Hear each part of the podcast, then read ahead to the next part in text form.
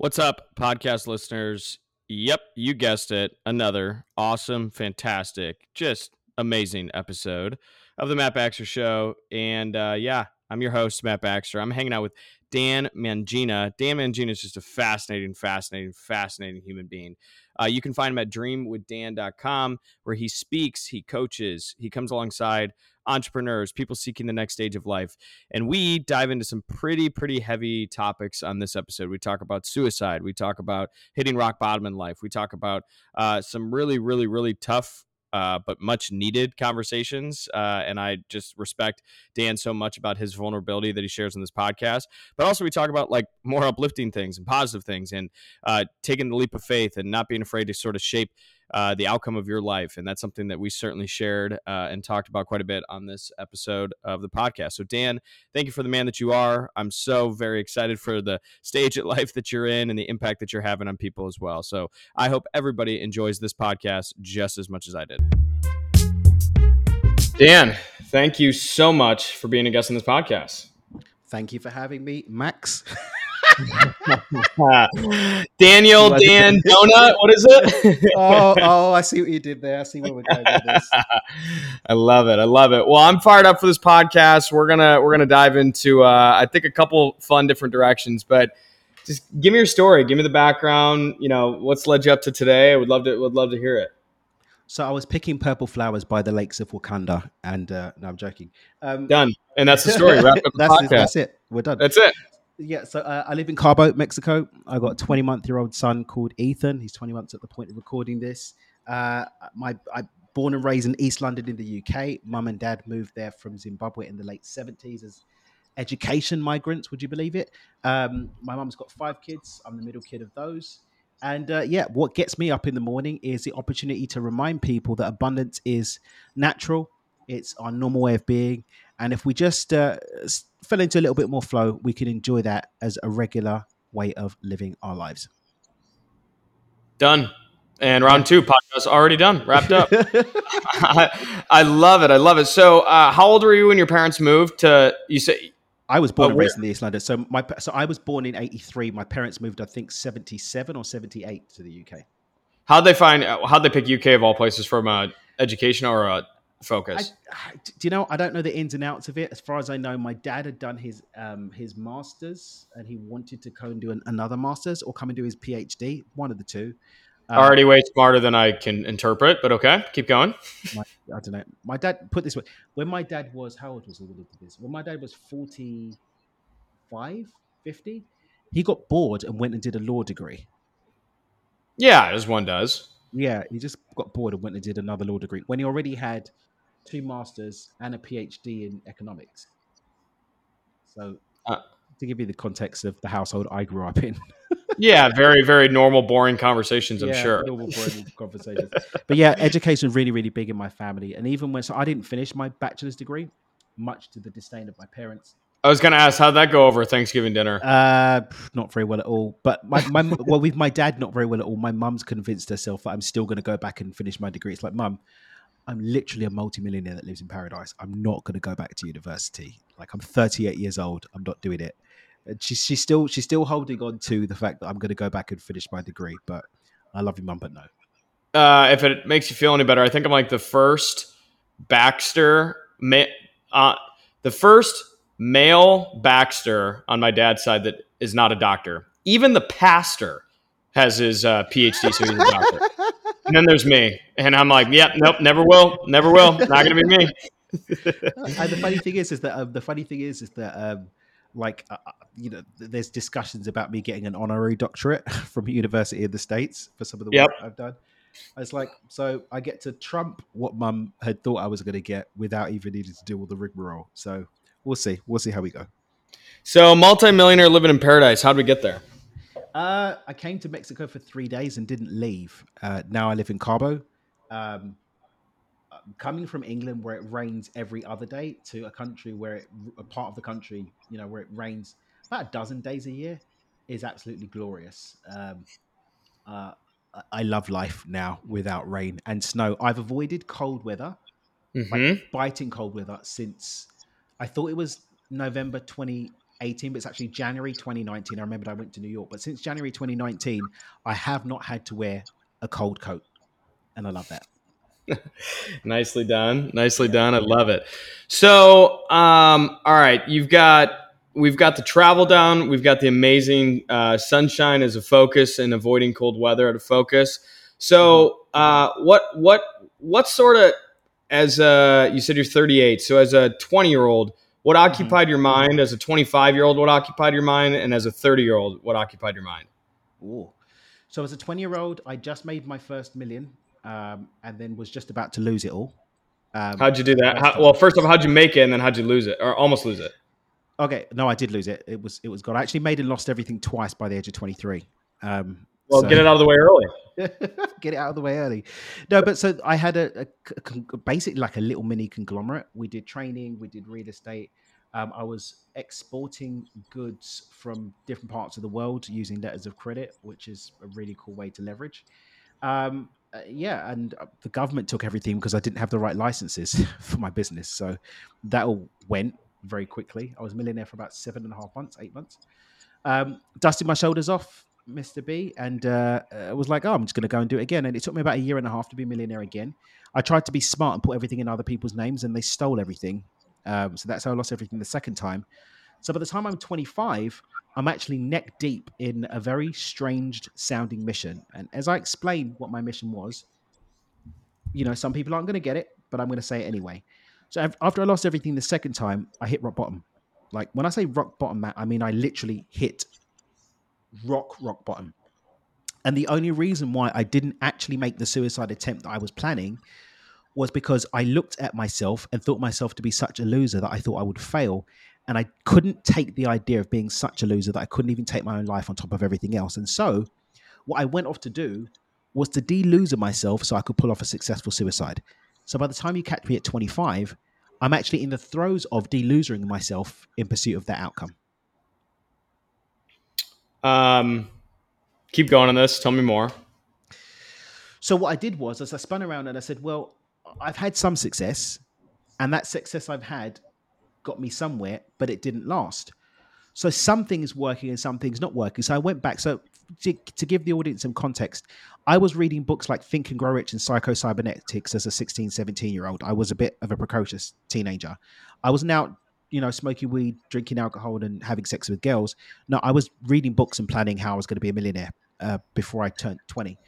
And so I had a lot of information, but the danger with having all that information and no wisdom to go with it is that it can all end up being a bit messed up in your head. And so there were missing links that now looking back as an older person, I can see, oh, hang on a minute.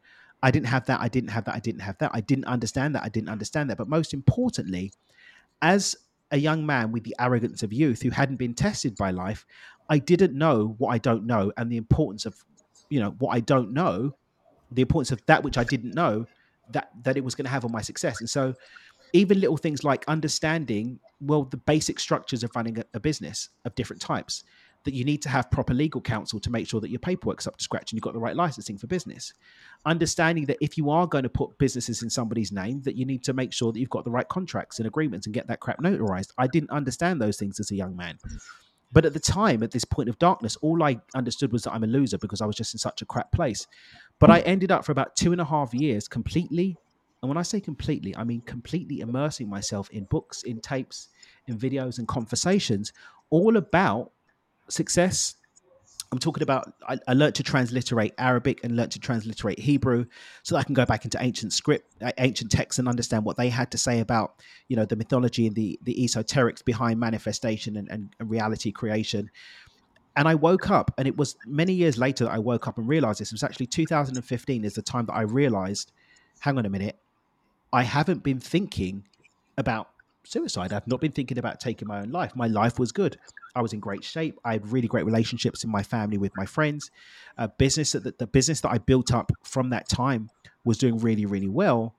And I was just in a really, really good place. And it was at that point that I started looking at the frameworks that had kind of accidentally come together to bring that into my life.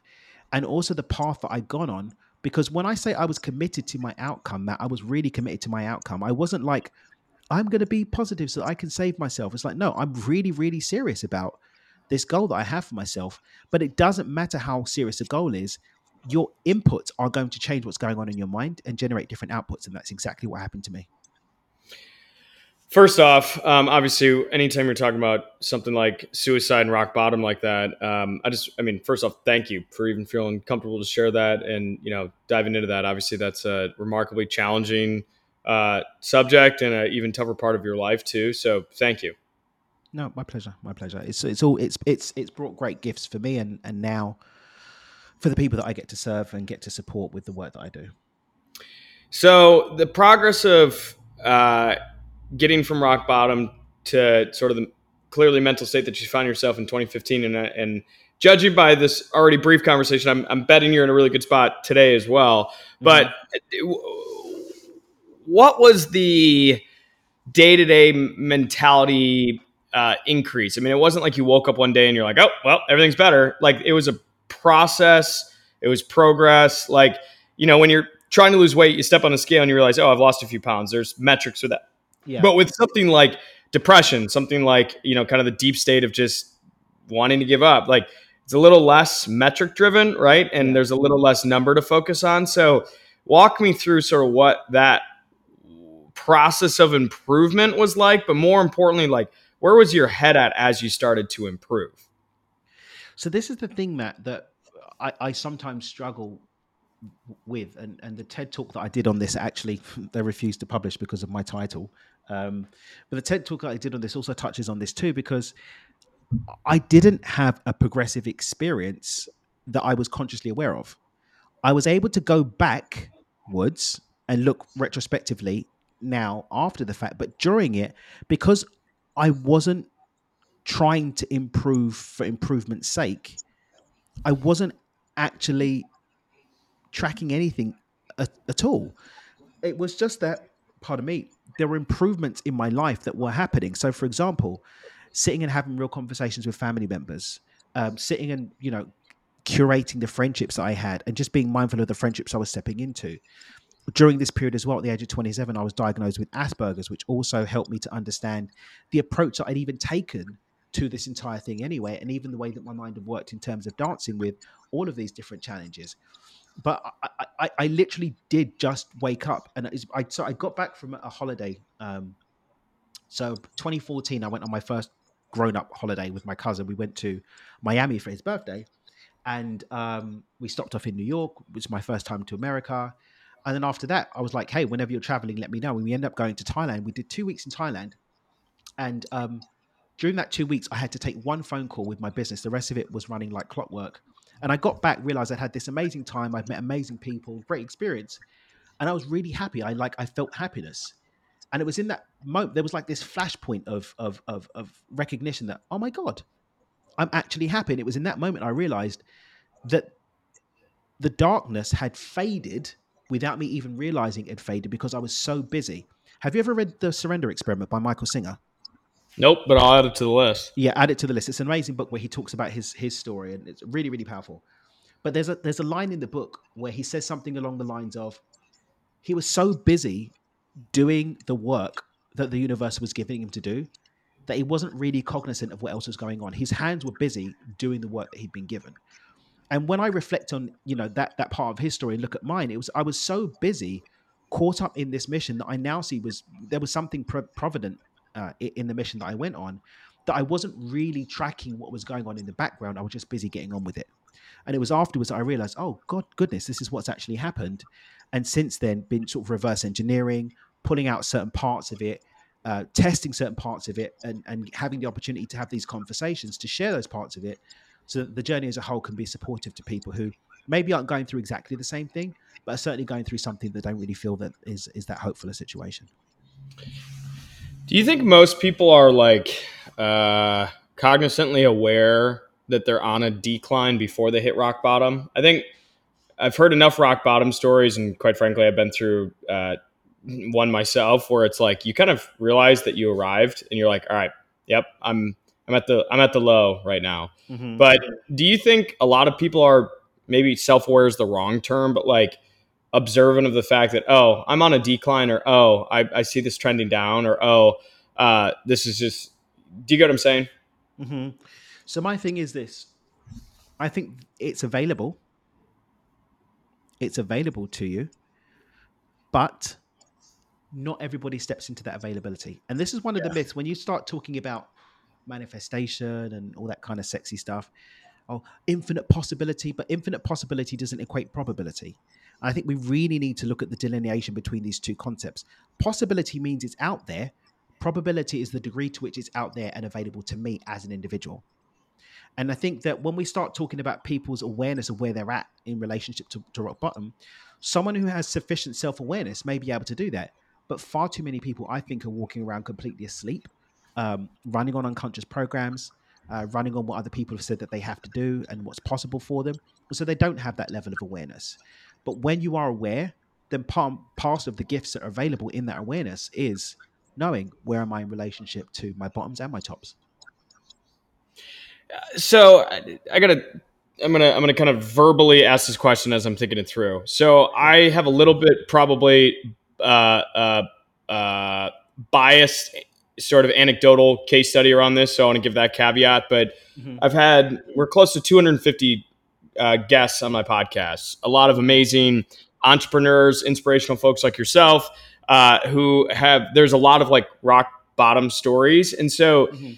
there ha- it feels like there's some correlation between rock bottom emerges to success or uh, maybe successful people sort of have to lose one time before they can become maybe multiple times before.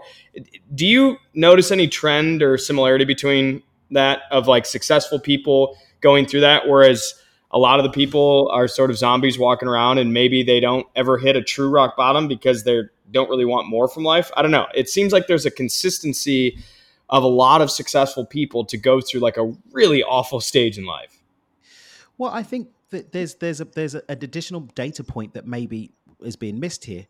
The ones that you're talking to, there are a lot of people who hit rock bottom and don't come up, right? Yeah. And there are a lot of people who find success without.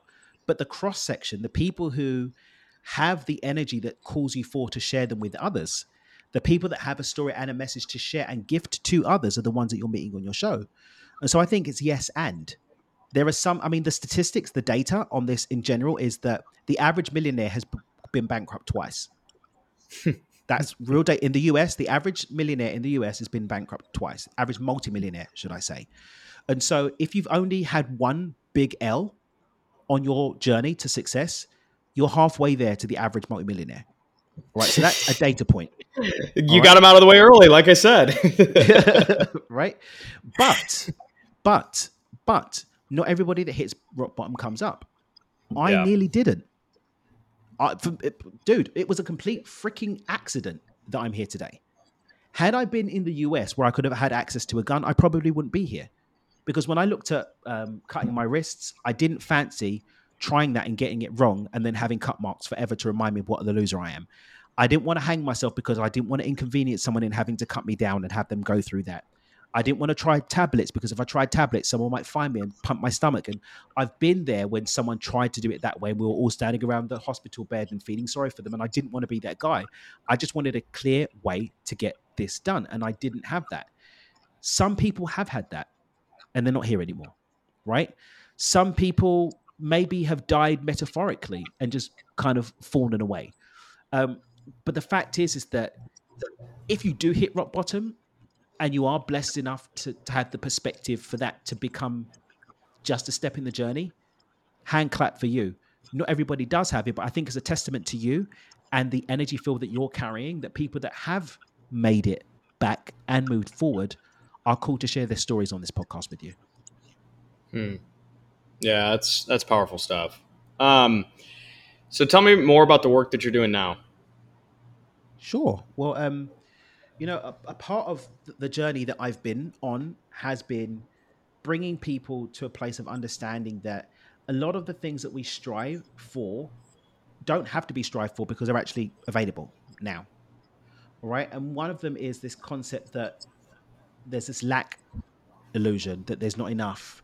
Um, when you look at a lot of the way the way that a lot of people do business, I need to take every client. I need to kill the competition. I can't pay my employees properly. I need to be shoddy in what my delivery is. I need to churn and burn.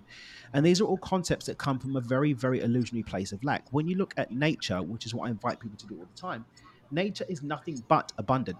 The only time that abundance fails to show up in nature is when humans get involved. And even then, nature will always strive immediately to move into an abundant state of equilibrium. It's the natural order of things. And so, calling people to that natural order of abundance is what I love to do. I use money as the, the tool to communicate the lessons and strategies to do that. Not because it's the most important thing, but because it's measurable. There are metrics. If I say to you, hey, bro, I'm going to take you through a process for you to make six figures in your business this, this month, or for you to make a million dollars over the next couple of years, or to take your business from seven to eight figures, I get there or I don't you can judge whether I'm full of it by whether you apply what I say and whether it works or not. If we're going to talk about, I'm going to help you find purpose and I'm going to help you connect with your happiness, we can't really measure that. I can make you do a little test where you say where you are on the scale of one to 10, but that's not as definitive as the metrics of real things on the table. And the cool thing is, is that I don't believe that God created a different, a different playbook for manifesting different things. It's all the same playbook, but because of the emotional charge that we have around some things, we look at that playbook from a different lens and see it differently.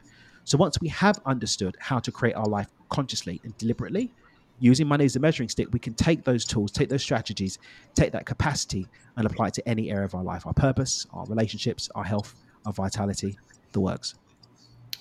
So, um, have you found that like the people who are willing to show up and, you know, uh, learn from you are already kind of one, already one step ahead? And what I mean by that is like, you stop and think about somebody who reaches out to you and says, I, I need help.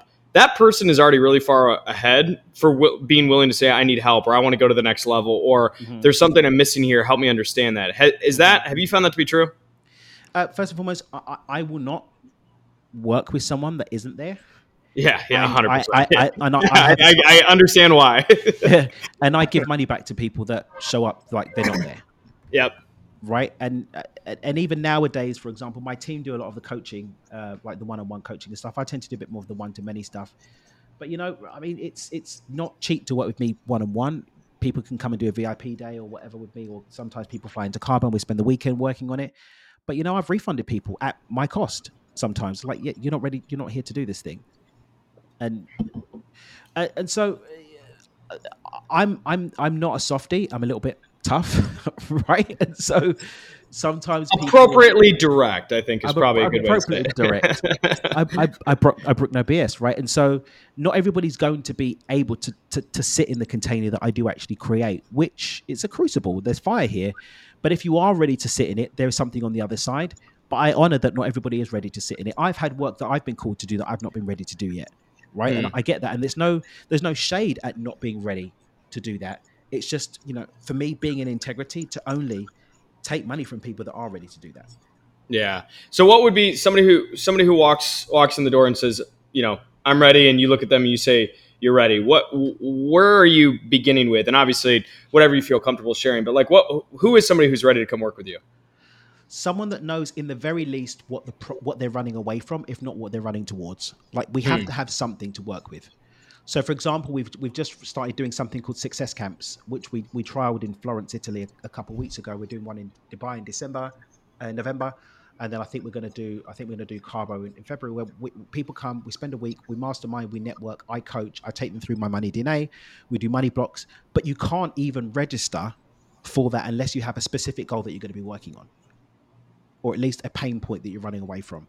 For me, there has to at least be that because otherwise, the time is going to be spent sort of at least getting that baseline put clarity we can work on but trying to work out exactly like at least the base I, I, I, don't really enjoy that process.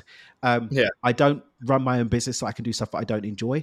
Ergo i only do the stuff that i enjoy and so I, I look for someone to at least know hey even if i want more money right? Even if you don't know what the number is even if it's like I, I, I, want less time away from my kids or I, I want to feel more fulfilled in what I'm doing. Something that we can build on.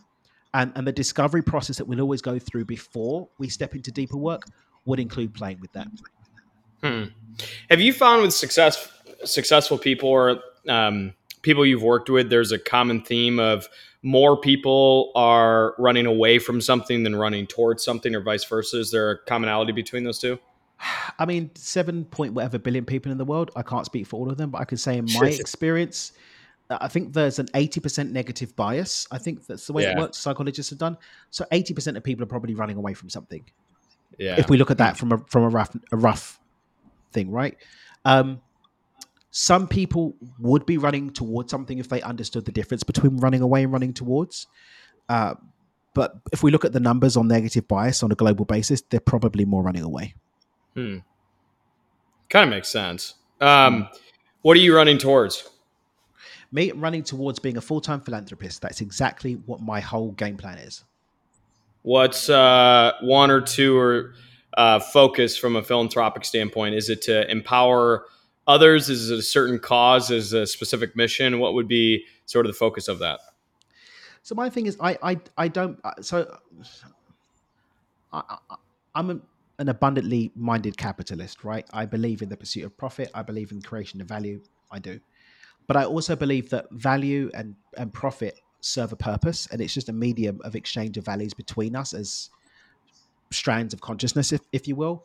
And I believe that the approach that I have to philanthropy, which is entrepreneurial philanthropy, which is providing the space for people to create their own value rather than sort of spoon feeding them value. Has a, a, role to play in changing the way that the game of philanthropy is done globally. Um, on my journey, I've met other people that think about things the same way. But I don't just believe in teaching a man to fish. I believe in teaching a man the concept of fish, um, how supply how supply chains work, how to build communities, and how they can empower others to also fish uh, so that they can actually build independently. Because I think a lot of ph- philanthropy really is just another system of control, is a way of pe- keeping people down versus empowering them. And I want to change the narrative on that. It's something I feel really deeply called to do. Yeah, I love that. I love that. It's amazing. Um, what's uh, what would you say? So obviously, within the context of that, if uh, you know, tomorrow uh, at at your funeral, which we hope, of course, does not happen, but people were to say, Dan impacted me in blank way right? Yeah. And you got to choose what that blank statement was. What would you want that to be? He got me to see that I had all possibilities available within me and that I could do it. Hmm. I like that. I like that a lot. Um, so Dan, for I mean, my favorite question on the in the face of the planet, you've kind of covered different segments of it. But my favorite question in the world is uh, what gets you, what gets you out of bed in the morning. So yeah, obviously there's a driving force to impact lives much mm-hmm. deeper than obviously providing business opportunities for people. But what, what what's the point of all this? I mean, I think this is a game, right? And and and having such a close relationship to my own mortality, uh, and then kind of juxtaposing that with deeper stuff I've done around just the nature of reality and, and, and how it kind of works at both an esoteric, philosophical, and also, at least on the quantum side, a scientific perspective, it's that it's very easy to look at this whole thing and get caught up in it being more real than it is, instead of just enjoying it as like a game that we can we can have fun with. And so, what I do every day is ask myself, what do I desire to do and experience today? I challenge, even, you know, I've, I've shared with you about my mission. I'm open every day to that changing every day. I'm not tied to it. So if I wake up tomorrow and I don't want to do that anymore, I'm not going to do it. And so I'm passionate about creating a life for myself that gives me the space to do what I choose to do because I want to do it and to do so on a consistent basis.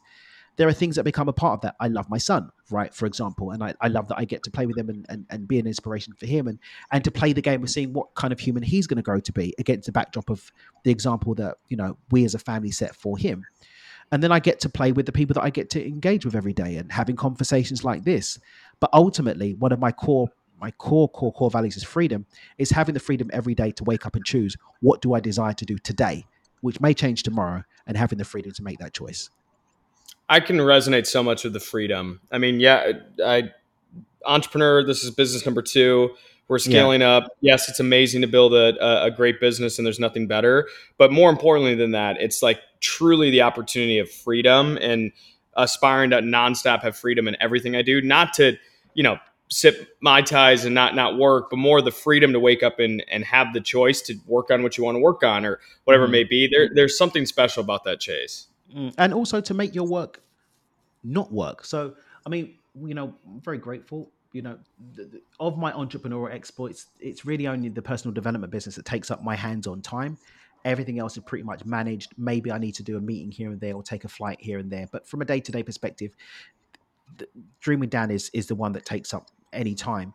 And I'm, I'm very blessed that, you know, I work three days a week, Tuesday, Wednesday, and Thursday.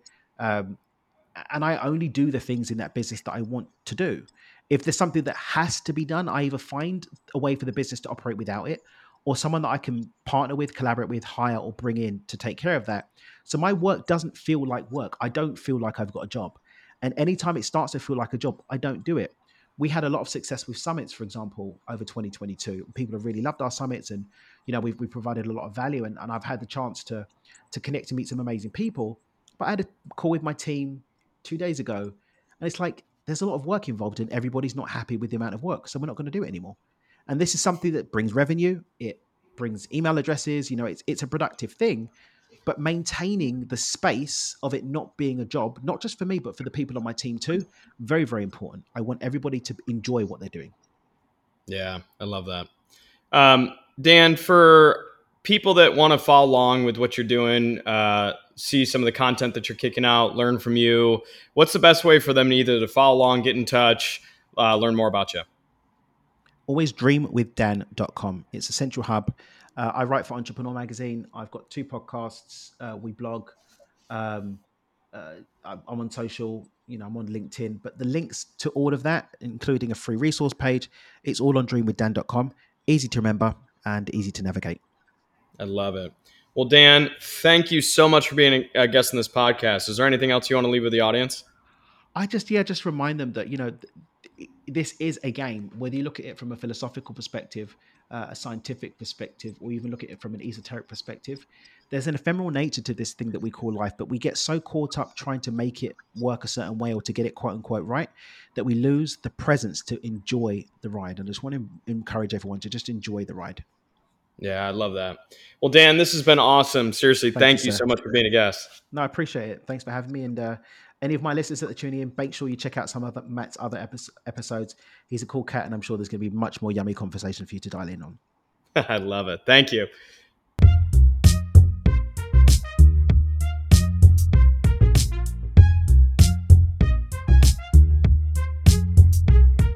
You just listened to an amazing episode on the Matt Baxter Show.